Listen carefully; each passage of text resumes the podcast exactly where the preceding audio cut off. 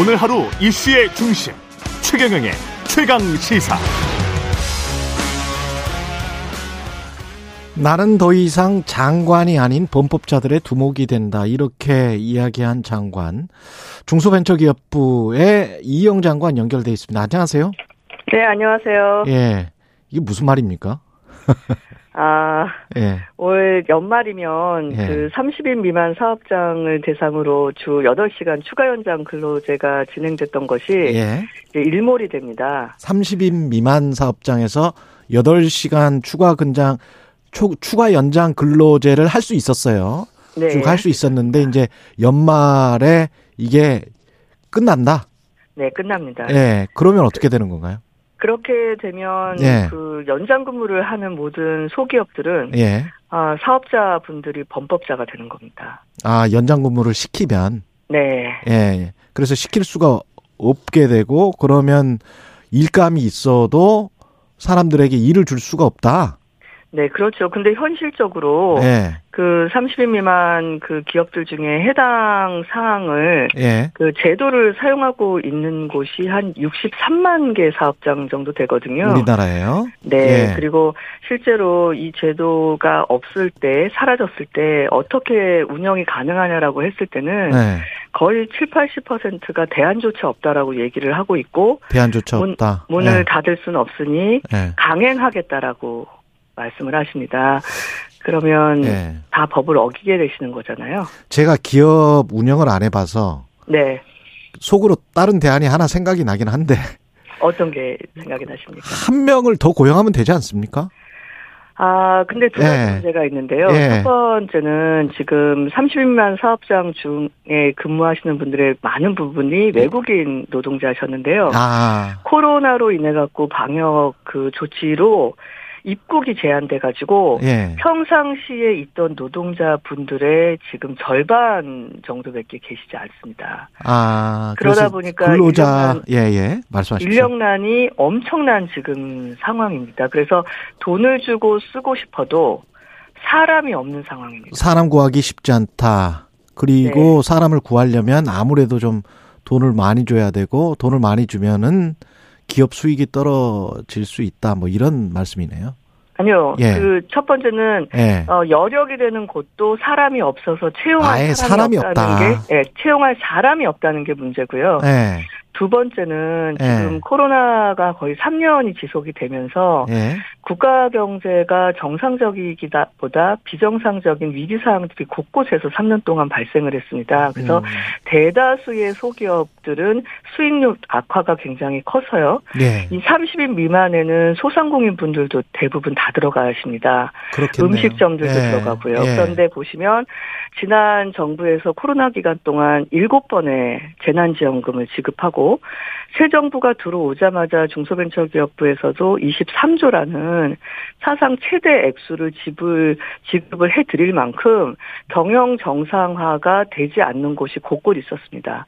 그러면 다른 때보다도 경제 활동이 어, 정상적으로 지난 코로나 기간 동안 운영되지 않았고 음. 방역 조치로 외국에서 노동자들은 들어오지 못했고 있는 노동자들까지 다 본국으로 돌아가셨고 네. 최악의 인력난이고 최악의 경제 상태에서 소기업, 30인 미만 기업, 소상공인 분들에게 이제 모든 납품 기일을 하기 위해서 조금 더 일하는 것까지도 하지 말라라고 하면 음. 대부분의 분들은 현실적으로 문을 닫으셔야 되는 위기까지 봉착합니다. 예. 따라서 이런 것들이 좀 정상화되기 위해서 2년 정도만 음. 연장을 해달라는 것이 지금 경제계 목소리입니다. 그러면 이게 지금 국회에서 계류돼 있습니까? 네. 그러니까 여당, 야당이 합의를 보셔야 되는데요. 예. 지금 여당 쪽에서는 현실을 굉장히 위중하게 생각하시면서 연장을 어. 해야 된다의 어, 뜻을 같이 해주고 계시는데 지금 야당에서 반대를 하셔서 예. 여야의 협의조차도 지금 이루어지지 못하고 있는 상황입니다. 야당에서의 반대의 논리는 사람을 고용하면 되는 것 아닌가 뭐 이런 건가요? 아니면은 근로 시간이 원래 그렇게 많은데 우리가 근로 시간이 많은데 더 늘리는 거는 좀 부담스럽다 이런 건가요? 어, 저를 비롯해서 저희 직원들이 국회를 정말 많이 뛰어다니고 있거든요. 예. 그런데 제가 있는 그 산중이 쪽에서는 이제 음. 중소기업을 다루고 있는 곳에서는 대부분의 야당 의원님들도 동의를 하십니다. 음. 왜냐하면 지역구 의원님들 같은 경우 하루가 멀다 하고 민원을 받고 힘들다라는 호소를 접하고 계시기 때문에 예. 그 부분은 동의를 드리는데요. 이게 이제 환노이 즉 노동 이슈를 담당하는 한중인데 어. 거기에 여러 현안이 있다 보니까 예. 이제 뭐 이 법안은 바- 되고 이 법안은 안 되고라는 것보다 음. 이게 전체를 묶어서 함께 통과시켜야 된다라는 협상 과정이라 저희가 많이 답답합니다. 그렇군요. 예, 노동 이슈가 안 걸릴 수가 없을 것 같습니다. 그 노동 정책과 관련해서는 어떻게 생각하세요, 장관님은? 그 지금 정부의 기조, 대통령의 기조가 맞다고 생각하십니까? 아, 저는 예. 그 지난 정부에서 추진했던 52시간 제도나 음. 최저임금이나 중대재해처벌법 이 모든 것들이 우리나라가 선진국으로 가고 노동 환경을 좀 더 개선하기 위해서는 반드시 필요한 제도라고 생각을 합니다. 다만 이제 운영의 경직성이 음. 어느 나라랑 비교했을 때 거의 존재하지 않는 제도를 하고 있는데요. 그렇군요. 그 예를 들면은 프로그램을 짭니다. 그러니까 예. 예를 들면 사람의 노동 생산성에 의해서 부가가치를 만들 때는 예. 몇 시간 일하는 것이 굉장히 중요합니다. 근데 예를 들면 웹툰도 산업적으로 엄청 컸잖아요. 만화를 그린다던가 소프트웨어를 짠다던가 아니면 기술 개발을 하기 위해서 몰입을 해야 된다든가 이런 것들은 시간에 비례하는 것은 아니거든요. 그러니까 그 시간이라는 것이 총량에 비례할 수는 있지만 주 단위로 뭔가 성과가 나올 수 있게 구성을 할 수는 없습니다. 그러다 보니까 지금 저희가 맡고 있는 게 중소기업, 벤처기업, 스타트업, 소상공인 분들인데 한쪽은 좋고 한쪽은 나쁘다고 얘기를 하시면 음. 모르겠는데 스타트업들도 저희 지금 창업하고 나서 한 3년은 밤낮으로 일하고 싶어서 다 의기투합해서 모였는데 저희 주 52시간 체크하면서 일을 하고 있다고 그런 얘기 하시고 이 제가 관악구 쪽에 있는데 관악구에 있는 그 갈비집 사장님이 저 동네 갈비집 하는데 주 8시간 52시간 지키기 위해서 이 점심 저녁 사이에 왜 지금은 준비 중입니다라고 문 앞에 이렇게 팻말 붙이는 음식점들이 늘어나고 있잖아요. 그렇죠. 그렇죠. 근데 이게 뭐 예전엔 고급 음식점이 어, 그 멋진데 뭐 이런 게 음. 아니라 그 시간까지 하면 8시간이 넘어버리니까 음. 중간을 쉬고 그다음에 같은 그 노동자분들을 있으면 가만히 있어도 카운팅이 되니까 점심반 저녁반을 운영하는 음, 음. 지금 이게 웃지 못할 일들이 곳곳에서 발생을 하고 있기 때문에 저는 아 지난 정부에서부터 쭉 왔던 뭐 그 전 이전에 52시간은 그 이전부터 이미 같이 가자고 한 건데 아 그 큰 틀은 유지하되 산업별 업종별로 네 업종별로 좀 유연성을 유연성을 음. 그 기업과 노사가 합의하에 하도록 하고 음. 그 범주를 벗어난 것에 대해서는 강하게 감시자의 입장으로 정부가 돌아서야 된다고 저는 생각합니다. 또 합리적일 것 같은데 노동계 의견은 나중에 좀 들어보겠습니다. 예, 장관님 네. 의견도 합리적인 것 같습니다. 그 그리고 납품대금 연동제 법안 네, 통과됐잖아요. 네 이거는 됐습니다. 예, 그 반길 일이죠, 일단. 아, 네 반길 일입니다. 예. 그 이게 14년 중소기업계 벤처기업계 수건 사업이었거든요. 그러니까 지금 굉장히 상생이라는 이름으로 대기업 중소기업 간의 거래가 굉장히 공정해지는 쪽으로 가고는 있는데요. 예전에는 소위 말하면 중소기업 쥐어 짜서 대기업 이익 만든다 그렇게 얘기를 한 적도 참 많습니다. 그래서 이 납품대금 연동제라는 게 그 원재료의 가격이 확 상승을 했을 때는 그렇죠. 이미 계- 계약을 한 기간이라 하더라도 그 위탁사가 좀 보정을 해주는 제도이거든요. 그렇죠. 예. 근데 14년 동안 이 중소기업계에서 그걸 해달라고 그렇게 요청을 드렸는데 음. 번번이 안 됐었는데요. 아시는 것처럼 이 우크라이나 사태, 코로나 등으로 이 물류가 대란이 일어나면서 음. 이 원자재 가격이 역대 경험해 보지 않을 못할 정도로 폭등을 한 상황입니다. 그래서 이런 상황에 함께 좀 고통을 나누자라는 것이 사회 저반, 저변적으로 좀 공감대를 형성을 했고요. 그 힘을 받아갖고 이번에는 어, 법안 바, 법안이 통과되는 어, 음. 결과를 만들었습니다. 근데 그 계약서에 양측이 그러니까 갑과 을이겠죠. 그 용역을 주는 쪽과 용역을 받는 쪽에서 합의를 하면 연동제를 실시하지 않아도 된다 이런 조항이 있습니까? 네, 있습니다. 그러면 그게 혹시 악용되지 않을까요 시장에서? 어, 악용될 소지가 전혀 없다라고 볼 수는 없습니다. 왜냐하면 예. 그동안에 그 거래 관행이 불공정했기 때문에 이 법도 필요하다라고 호소를 했기 때문에 음. 충분히 악용될 소지도 있는데요.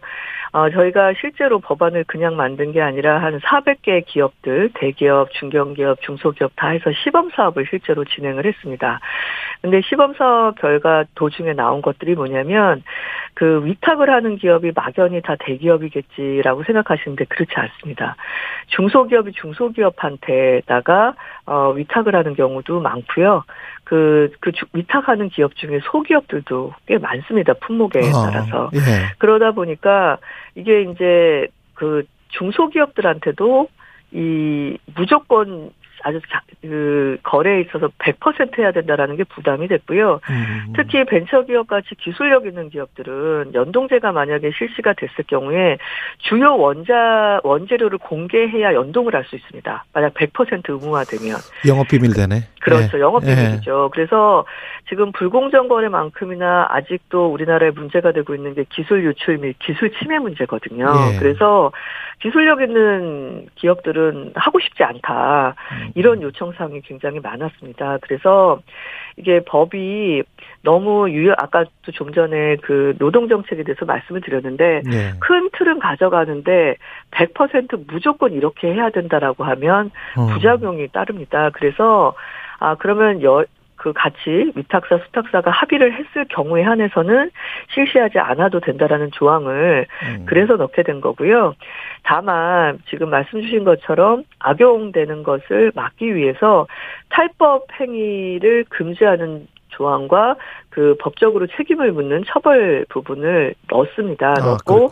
예. 저희가 이제 13개 지방 중기청에다가 조사권을 시행령에다 넣을 거거든요. 아. 그래서 실제로 저희가 조사를 하고 조사에 대한 신고를 하고 할 것이기 때문에 예. 아, 이 부분은 업계랑 계속 소통을 하면서 좀 보완해 나갈 필요가 있으면 그렇게 하도록 하겠습니다. 예. 그리고 크리스마스 다가오는데 윈윈터 페스티벌을 중소기업부에서 개최를 하는 것 같습니다. 이게 뭐죠? 중소벤처기업부에서? 아, 중소벤처기업부에서 1년에 네. 두 번, 어, 소상공인과 중소기업 제품에 대한 판촉 행사를 아. 진행을 합니다. 예. 그런데 이제 브랜드가 다 다르다 보니까 실제 국민분들이 많이 모르셔가지고요. 음. 중소벤처기업부에서 하고 있는 판촉 행사 이름을 어 동행축제라는 브랜드로 통일을 했고요. 예. 그 동행축제에서 그 캐치프레이즈가 이번 겨울에 Win Winter 페스티벌입니다. 그래서 그 중소 소상공인 제품도 그다음에 구매하시는 소비자분들도 그리고 아 유통사들도 전부 다 이 겨울에 win하자 어, 승리하는 게임을 만들자라고 해서 만들었고요. 오늘이 의미 있게 개막을 하는 날입니다. 오프라인, 온라인 다 하는 건가요? 네, 다 합니다. 예. 그래서 오늘 온라인 플랫폼은 193개가 참여를 하고요. 오프라인은 22개가 참여를 하는데요. 역대 최대 규모인 20, 아, 210, 어, 5개 채널에서 4만 7천여 개 업체가 4만 어, 참여를 7천여 개? 합니다. 예. 네, 그래서 뭐 많이 하시는 뭐 지마켓, 뭐 위메프, 음. 인터파크 같은 온라인 플랫폼도 들어오고요. 지- 어, GS 홈쇼핑 등 공영 홈쇼핑 등 TV 홈쇼핑도 들어오고 지자체 몰이나 전통시장도 어, 곳곳에서 다 참여를 하십니다. 예. 중소기업 제품들 많이 좀 사용해 주시면 좋죠. 예. 네, 고맙습니다. 예. 중소벤처기업부의 이영 장관이었습니다.